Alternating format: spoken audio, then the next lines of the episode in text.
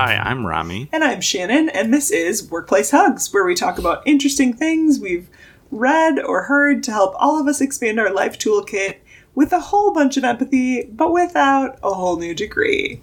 I think Rami is trying to do this thing where he finds a way to scare me by not telling me anything about the episode. Did I tell you the title of this episode? No, you didn't even tell me the title of this episode. How fun.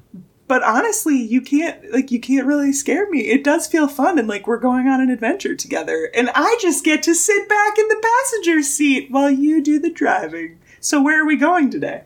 So, this is not a book. This is not a something that I heard or learned. This is something I experienced. Cool. I don't think we've done one of those before. I don't think so either. So, I'm going to tell a story. I'm going to use a quote after, and then we'll do a little comparison of some philosophers. And then I, I'm going to have Shannon hopefully share a super freaking cool example. Okay, pressure's on. and I think if if if I do this right, we should come out of this hopefully feeling a little optimistic about the we in the world and not the I. Excellent. I could use some hope. So I was going for a run the other day and I was right at the end. Let's say I was 90% of the way through and I was at a red light. And I'm always at this red light because it's a huge intersection. I always, always wait there. So I like ran to the red light. I like stop and I like walk while I'm waiting for the lights to like fully change around. And it takes forever because it's a huge intersection. And so I like, I hit the red light. I usually go to the right. Like if I'm coming towards the light, the only options I have because I'm on a uh, south east corner mm-hmm. is to go right or to go back the way I came. So I usually go right and then I come back and then I'll walk back where I came, waiting for the light to change, and then come back and then just hit running and cross back through the street. So I like walked to the right, I came back, and I w- was starting to walk the other way and realized that there was a car that was pulled over. And I like looked back at the light and I was like, oh, the light's changing. Like, this is my chance. I can hit the light or I can like go see what's going on in this car. I'm like tired. I'm at the end of my run. Like, do I really want to like go out of my way? I was like, okay, fine. I'll just like go see what's wrong. So I like go over to the car. This poor kid was in his car. He's like, I don't know what's going on. The car won't move. I'm like, well, you're right in front of a gas station. So if we can just like push it in there, at least you're not in the street like with your hazards on. I was like, do you know what to do? He's like, no. I was like, all right, put it in neutral, and then you're gonna have to steer and I don't even know if I can push your car. It's like an SUV. Like, can I push the car? I have no idea. I haven't tried to push a car by myself uh, ever because it's always like, oh, you the car broke down. There's like some people, whatever. So like, I go to start pushing it, and I can't move it. And this lady who is smaller than I am, only speaks Spanish, comes over and like makes a pushing motion. And she goes, like pushing? I'm like, yes. So she comes and the both of us go to push and we can get it to the um, gas station, but we can't get it up the Curb. lip of the drive. Yeah. So we like get it going, and then it rolls all the way back, and we're like, okay, maybe we just like need to go faster. So we like rev up. She like counts down with her hands, and then we like hit it as hard as we can, and then we got it like further than the last time, but then it still like starts to roll back, and then all of a sudden I hear this booming voice. This humongous dude is like, let it roll back, and then we're all gonna push it really hard together. Oh my gosh. And so the three of us push it, we get it up there, and then we're like yelling at the kid, like, put it in brake now, like we don't want this to roll back. And the guy says, All right, are you good to me? I'm like, I think so. And then the lady like gives me the thumbs up. They both disappear instantly. I don't see them. I like ask the kid, I'm like, Are you good? He's like, Yeah, AAA is coming. I'm like, all right, see ya. Light change. So then I just took off running. And it was just like the wildest thing because I think it wasn't, it was very difficult for me to be the first person to help, but it was super easy for the next two people to help. Hmm. because they already saw someone doing it, right? And it was like, oh, that person is struggling to do something. I can tell that. So it's like easy for me to come and like help push. And then for the third guy, he's like, those two are struggling. Just like, I'm going to pull over for a second and I can like help. Like, I'm the one that can help us like get through this. Yeah. It was just a nice moment of like seeing people pull together in a like everybody going out of their way to help someone when they didn't need to help someone. Mm-hmm. That's a really beautiful story. Also, if you're in a car, you should definitely not be over in this intersection because I've seen this happen three times on my runs now. Oh my gosh. So that's not like this is the most recent example of that, but this is how it happens every time. Car breaks down over there. One person starts to push. It wasn't me in the last two. I go and help, and then usually someone else comes and helps us, and then we get the car in. Wow. So it's a haunted corner It is cars. a haunted corner. And I always But- debate that too when I'm when I see a car broken down. My assumption is always like, oh, they'll have a cell phone and like it might be weird. I get that Mm-hmm. that's a different scenario a little bit because like they're not safely out of an intersection, so you you got to get them moved. Yes. What were you going to say though? No, I think it's just. I'm going to read this quote from Fred Rogers because this is what it makes me think of. And then I want to go into a little philosophical discussion. So, the, the quote from Fred Rogers, which apparently adults hate, I read an Atlantic article about how much they hate this quote, and it's for little kids only. Here's the quote When I was a boy and I would see scary things in the news, my mother would say to me, Look for the helpers. You will always find people who are helping. Why do adults hate that quote? Because they feel this is the Atlantic article. They were like, because it feels like you should be forced to be helping.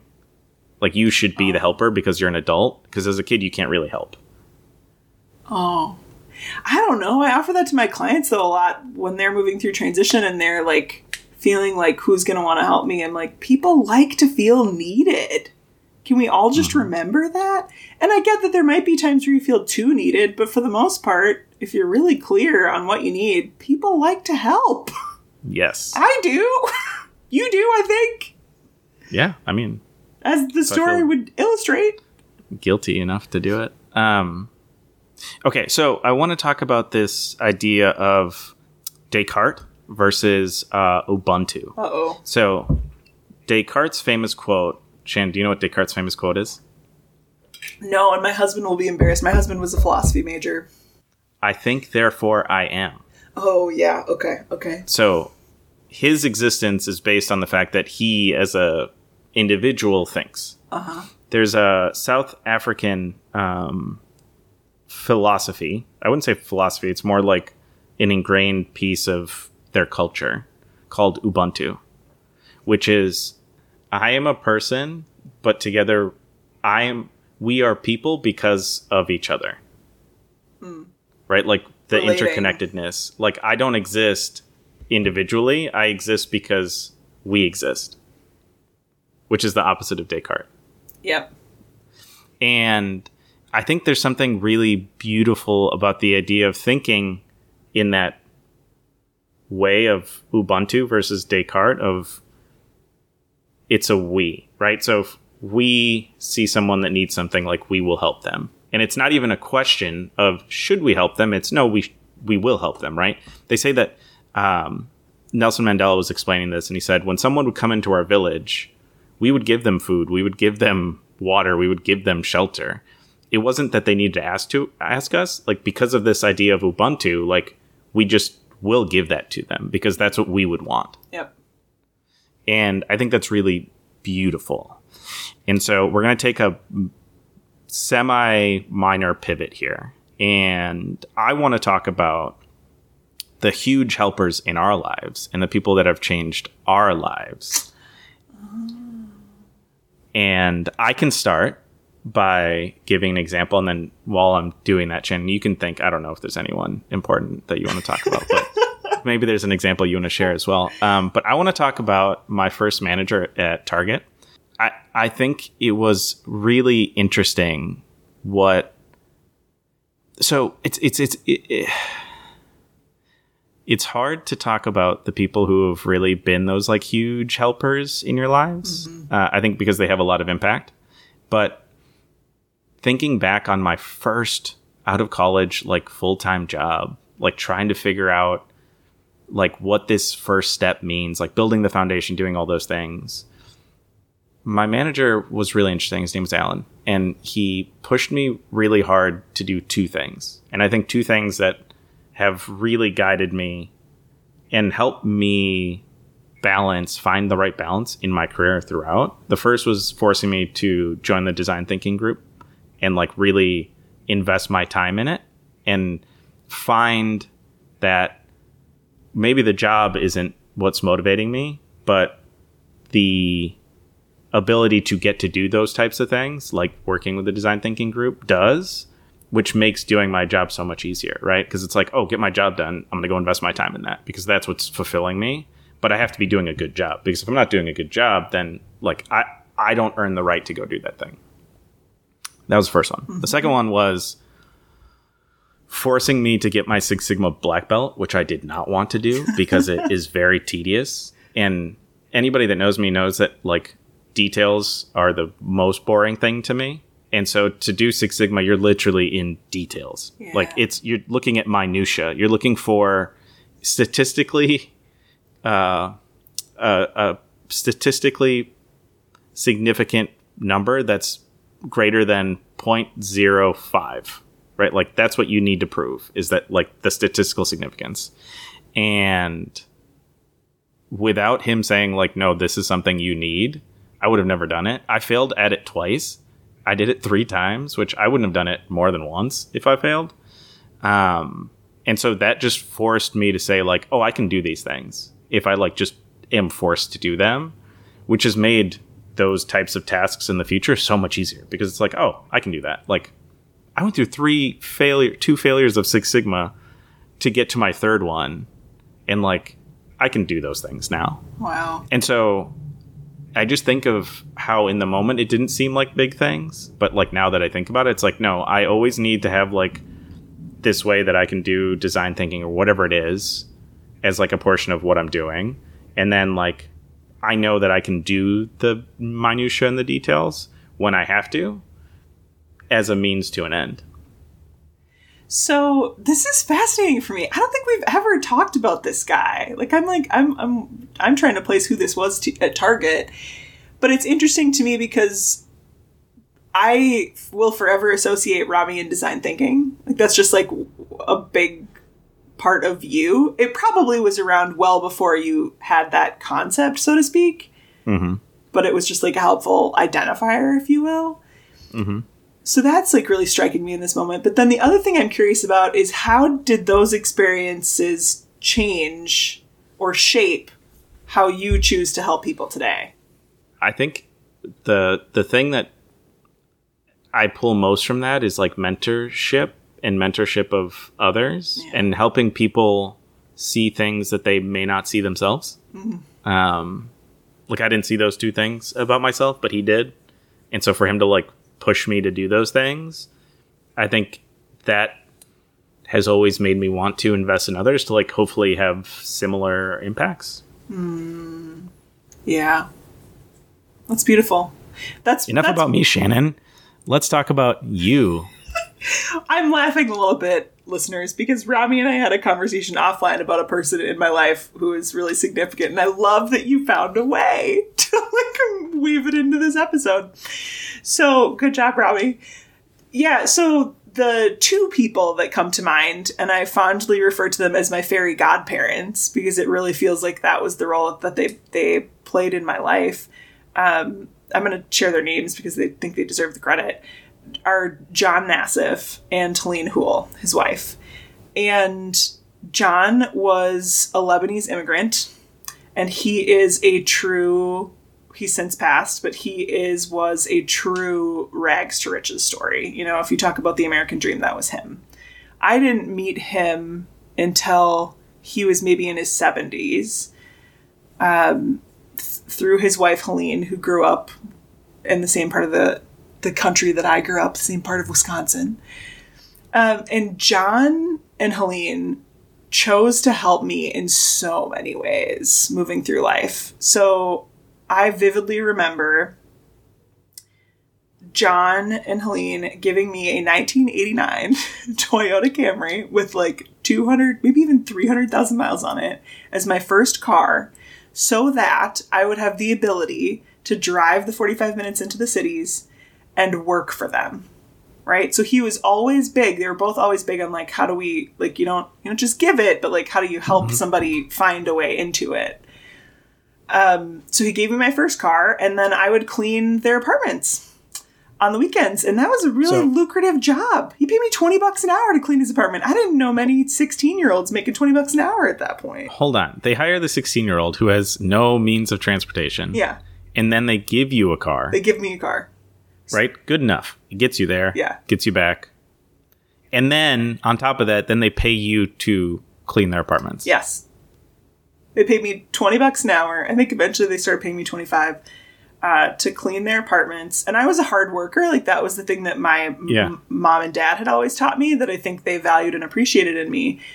But then, like, the story just gets richer and deeper. Um, so, when I went to college, so I did that for two years in high school. When I went to college, I was needing like more work basically to be able to pay for school.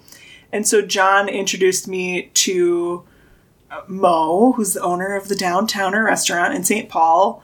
Mo is also an immigrant, and Mo gave me a job being a food runner in his restaurant on the weekends. So on Saturdays and Sundays, I would pick Helene up at like six thirty. I would take her to church, and then after we were done with church, I'd drop her off and I and I'd go to the Downtowner and I'd work at the Downtowner for like a seven hour shift to make money. and John and Helene would inevitably like come in through that time and like you know, good job, keep going, kind of a thing.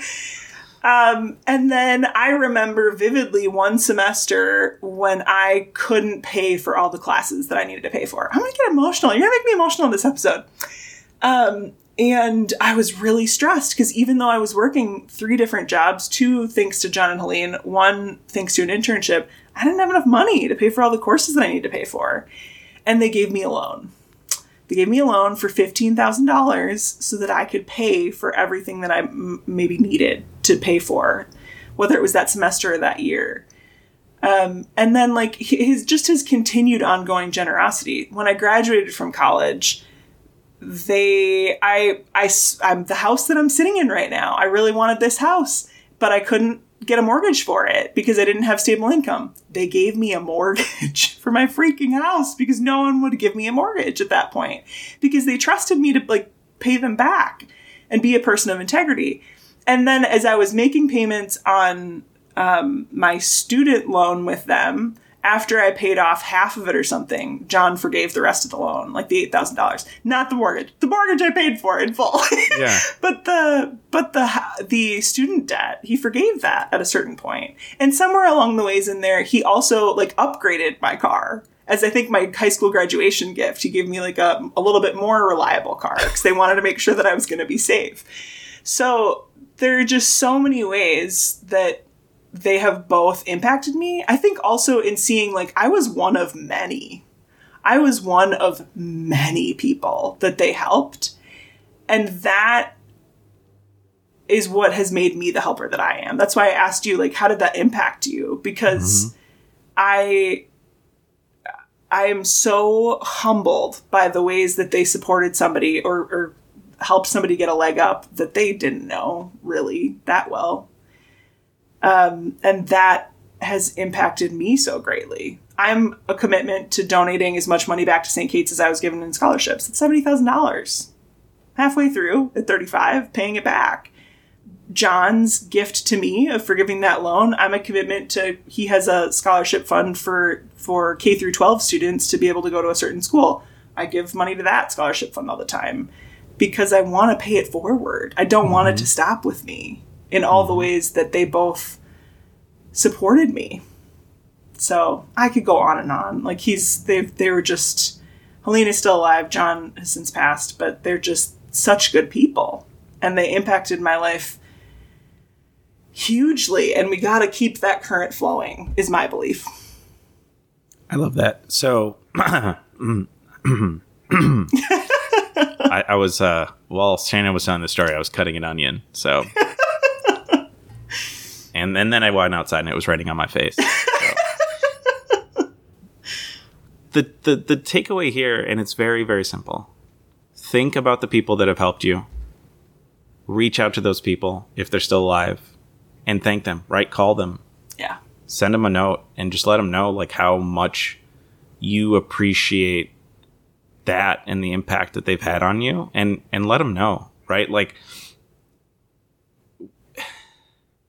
i think it's really important for us to be helpers but it's also important for us to recognize those helpers in our lives and and just appreciate them. And so if you take anything away from this episode and you think about the helpers that have been there for you and you can reach out to them and just have a connection um, then i think we've succeeded.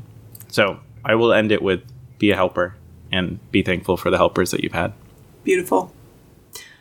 With that, we'd love for you to connect with us on Workplace Hugs on LinkedIn or Instagram. And I would genuinely love to hear people's helper stories of when they've received help and support from other people because I think that's just so moving and so inspiring to want to continue to pay it forward.